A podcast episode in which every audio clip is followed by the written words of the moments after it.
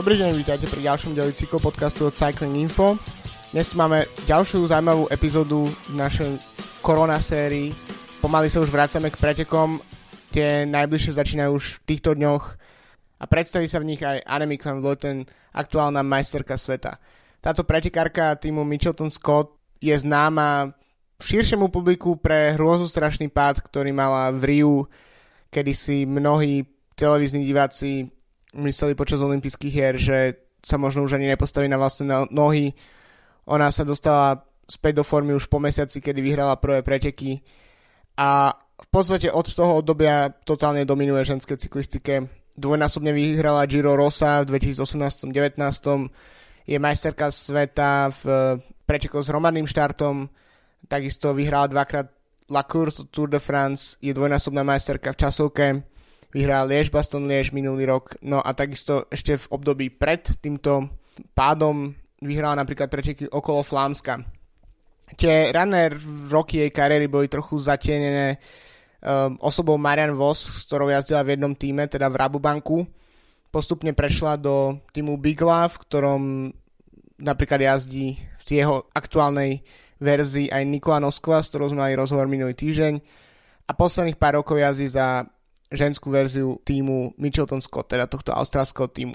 Dnešný podcast je teda záznam z tlačovej konferencie z Annemiek van Vleuten, kde okrem mňa dávali otázky aj ďalší zahraniční novinári a chcel by som sa veľmi pekne poďakovať svojej manželke Janke, ktorá sa dnes hostila role dubbingu Annemiek van Vleuten.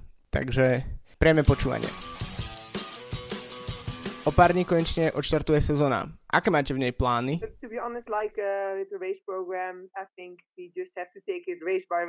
Úprimne povedané, štarty môžeme plánovať len z pretekov na preteky.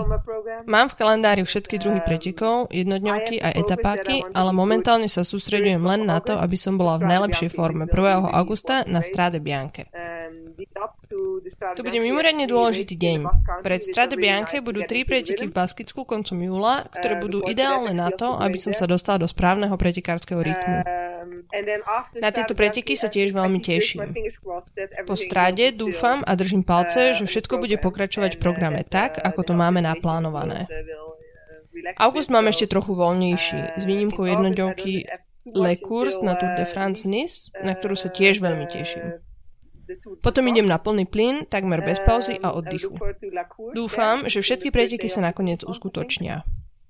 Dostávam dosť otázok, že či tie preteky nebudú preplnené ľuďmi, alebo ich nebude príliš veľa. Ja to beriem tak, že som skutočne šťastná za každý štart, na ktorý sa môžem postaviť.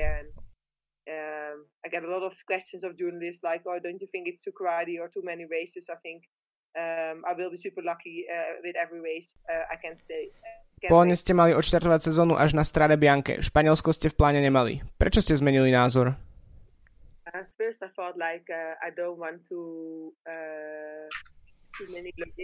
Najskôr som myslela, že chcem obmedziť lietanie. Zároveň som sa trochu bála jazdiť v Baskicku kvôli situácii s pandémiou. Nakoniec som šťastná a nabudená tam jazdiť. Organizujú tam rovno 3 preteky po reštarte sezóny. Tak sa tam oplatí pred Strade Bianche cestovať a mať trojitu štartov v nohách. Keďže sa dlho nejazdilo, očakávam veľký stres v balíku. Každá z nás bude nervózna. To platí aj pre Strade, hlavne keď sa dostaneme na prvý šotolinový úsek, nervozita bude veľká.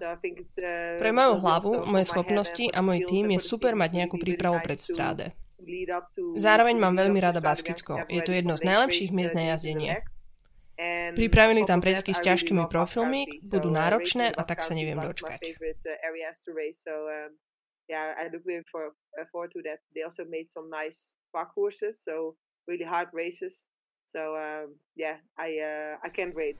Spomínali ste La Course. Ten sa zmenil. Pôvodne mal končiť na Champs-Élysées v Paríži a mal sa jazdiť na okruhy. Teraz to budú 96-kilometrové preteky v Nice. Predtým ste spomínali, že ste z okruhu v Paríži sklamaná. Ako to vnímate teraz? Samozrejme, preteky s finišom na Champs-Élysées boli viac pre šprintérky. Presunom do Nice sa pre mňa stali zaujímavejšie, keďže je tam viac kopcov. Úprimne povedané, nevidela som detaily tejto trasy. Ako som už spomínala, tento rok pristupujem ku kalendáru od pretekov k pretekom. Najskôr sa teda sústreďujem na Baskickou a Strade Bianche. To je oproti iným sezónám veľký rozdiel. Počas nich zvyčajne myslím ďaleko viac dopredu. To, že budem mať La Course 96 km, je pre mňa novinka, ale profil trasy ma urobil trošku optimistickejšou, keďže to budú ťažké preteky a určite nie len pre šprintérky. Aj keď u mužov asi budú končiť šprintom.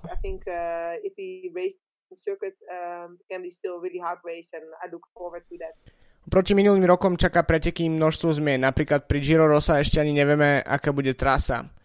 Ako sa dá plánovať kalendár bez väčších vedomostí o tom, čo vás počas roku čaká?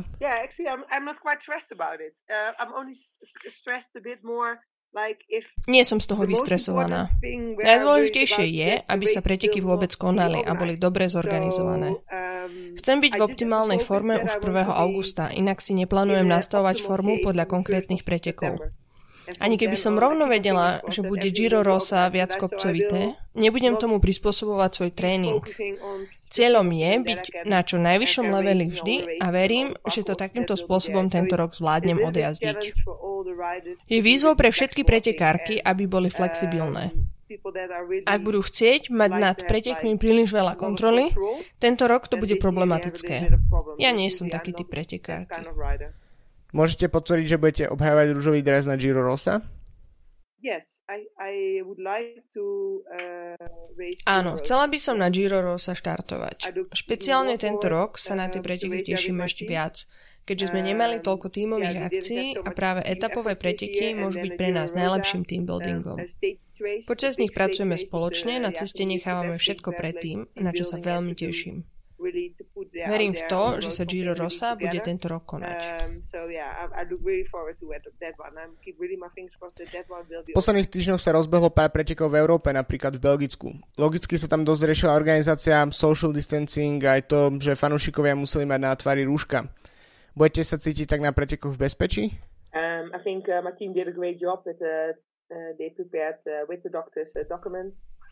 Myslím, že môj tím aj naši doktori urobili super prácu na dokumente Race Safe s podmienkami, ktoré musia byť dodržiavané, aby boli pretekárky v bezpečí. Takisto prišli aj regulácie od UCI a naši doktori veria, že bude bezpečné jazdiť, keďže aj samotný vírus už trošku oslabol. Som menej nervózna, nebojím sa pretekať, ale musíme byť stále veľmi opatrní s dodržiavaním regulácií a testovaním. Ste pretekárkou, ktorá kombinuje ťažké klasiky a etapové preteky. Aké je vaše tajomstvo? Vo všeobecnosti som skôr pretekárka na jednodňovky. Jednodňové preteky jazdím strašne rada, lebo môžem ísť jednoducho full gas. Mám plán, atakujem a nemusím jazdiť konzervatívne. To vyslovene neznášam, no zároveň to pri etapových pretekoch robiť musím. Výzvou je tak pre mňa byť počas nich trpezlivá.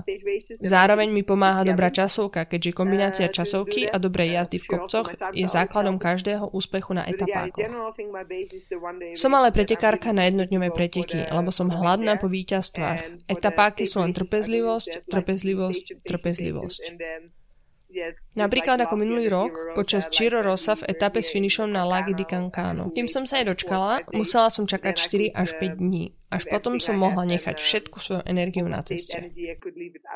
V posledných mesiacoch bolo okolo vášho týmu celkom rušno. Hlavným sponzorom sa mala stať Manuela Fundación, táto dohoda však nejak vyšumela a pokračujete ďalej ako Mitchelton Scott. Ako ste vnímali túto situáciu priamo v týme? Bolo to hektické obdobie, ale úprimne máme veľké šťastie, že je majiteľom týmu Gerry Ryan. On je úplná legenda. Bola som veľmi ráda, keď nám povedal, že pokračuje v podpore týmu. On, ako jeho zakladateľ, je dôležitý pre udržanie ducha týmu. Dáva mu jeho austrálsku mentalitu. Trošku som sa obávala, že z Manuela Fundación stratíme našu tímovú kultúru.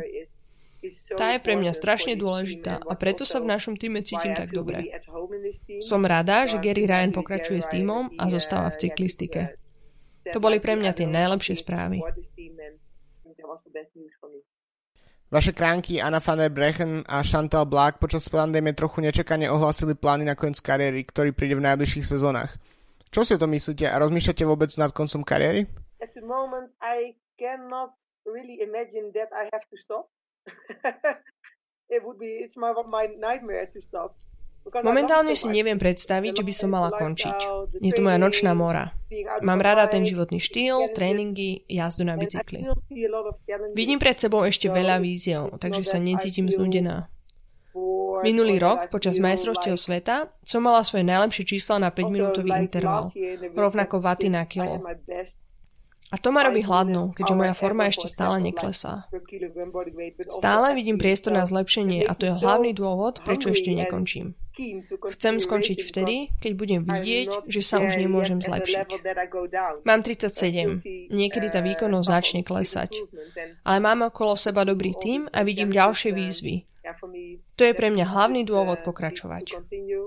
No každý má svoje dôvody. Rovnako aj Anna van der Breggen a Chantal Blaak.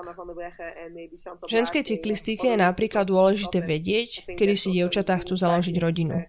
Čiže je tam množstvo faktorov, ktoré na takéto rozhodnutia vplývajú. Úprimne mrzí ma, že končia, pretože to s nimi boli vždy skvelé bitky o výsledky.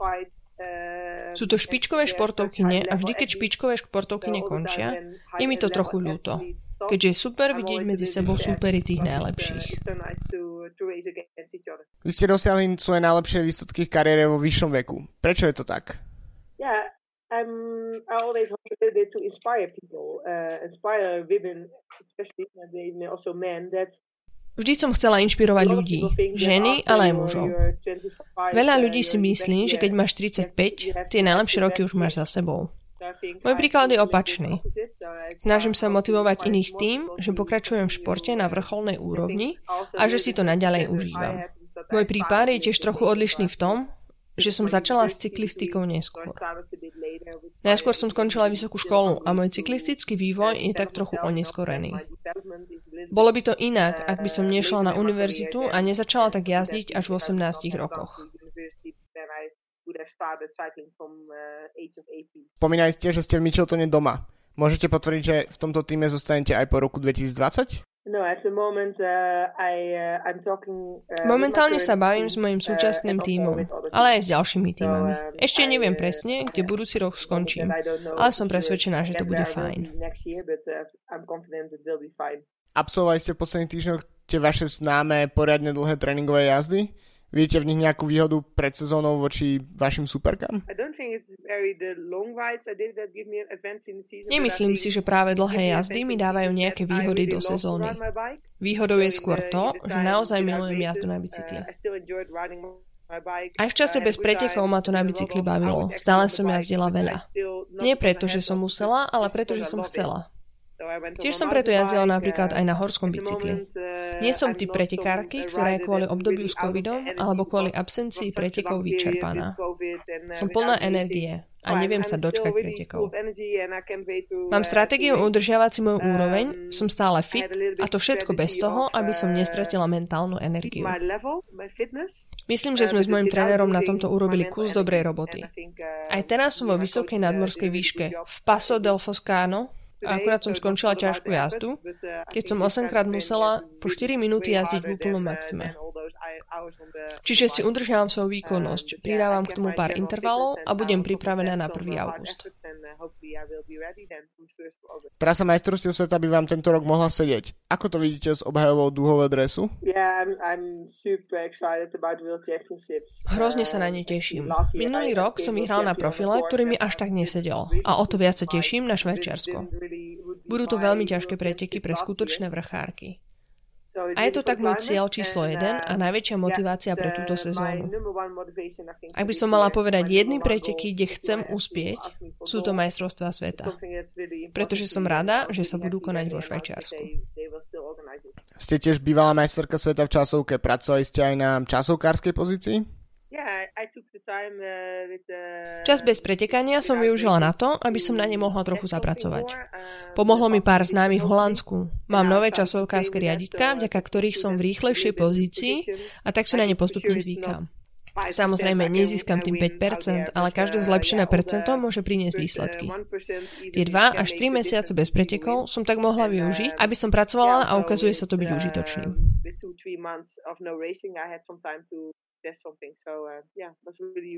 Naopak tímové časovky idú trochu bokom. Nie sú už ani na majstrovstvách sveta. Kvôli covidu sa zrušili aj prestížne tímové preteky Vårgårda vo Švédsku. Čo sa vám na týchto tímových časovkách tak páči? I think the team trials is like really you have to do it together and unfortunately you don't have so often. Špeciálne je na tých časovkách tiež to, že nie sú úplne časté. Bola by som radšej, aby sme ich mohli jazdiť častejšie. Zvyčajne tak tímovou časovkou napríklad štartuje Giro Rosa, tento rok to tak nebude. Pri tímovej časovke potrebuješ skutočne každého z tímu. Podľa mňa je to najlepší štart etapových pretekov vôbec. V tíme musíš využiť silné stránky každej pretekárky a zároveň akceptovať jej slabé stránky. Keď pracujete spolu dobre, je to pocit, ako keby sme boli časťami stroja. Keď každá dá zo seba maximum na ceste, je to ten najlepší pocit. Dokonale pracujúca mašina, kde fungujú výmeny, kde niektorá ťahá kratšie, iná dlhšie, no každá jazdí na hranici možností. A potom to spolu môžeme oslovať spoločne na pódium. To je najlepšie na cyklistike.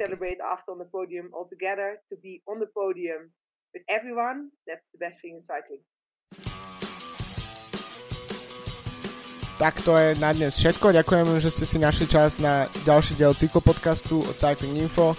Budúci týždeň sa s Adamom vrhneme už na preview pretekov, ktoré snáď už teraz všetci môžeme veriť tomu, že odštartujú najbližších dňoch. Takže zatiaľ veľa zdaru a čau.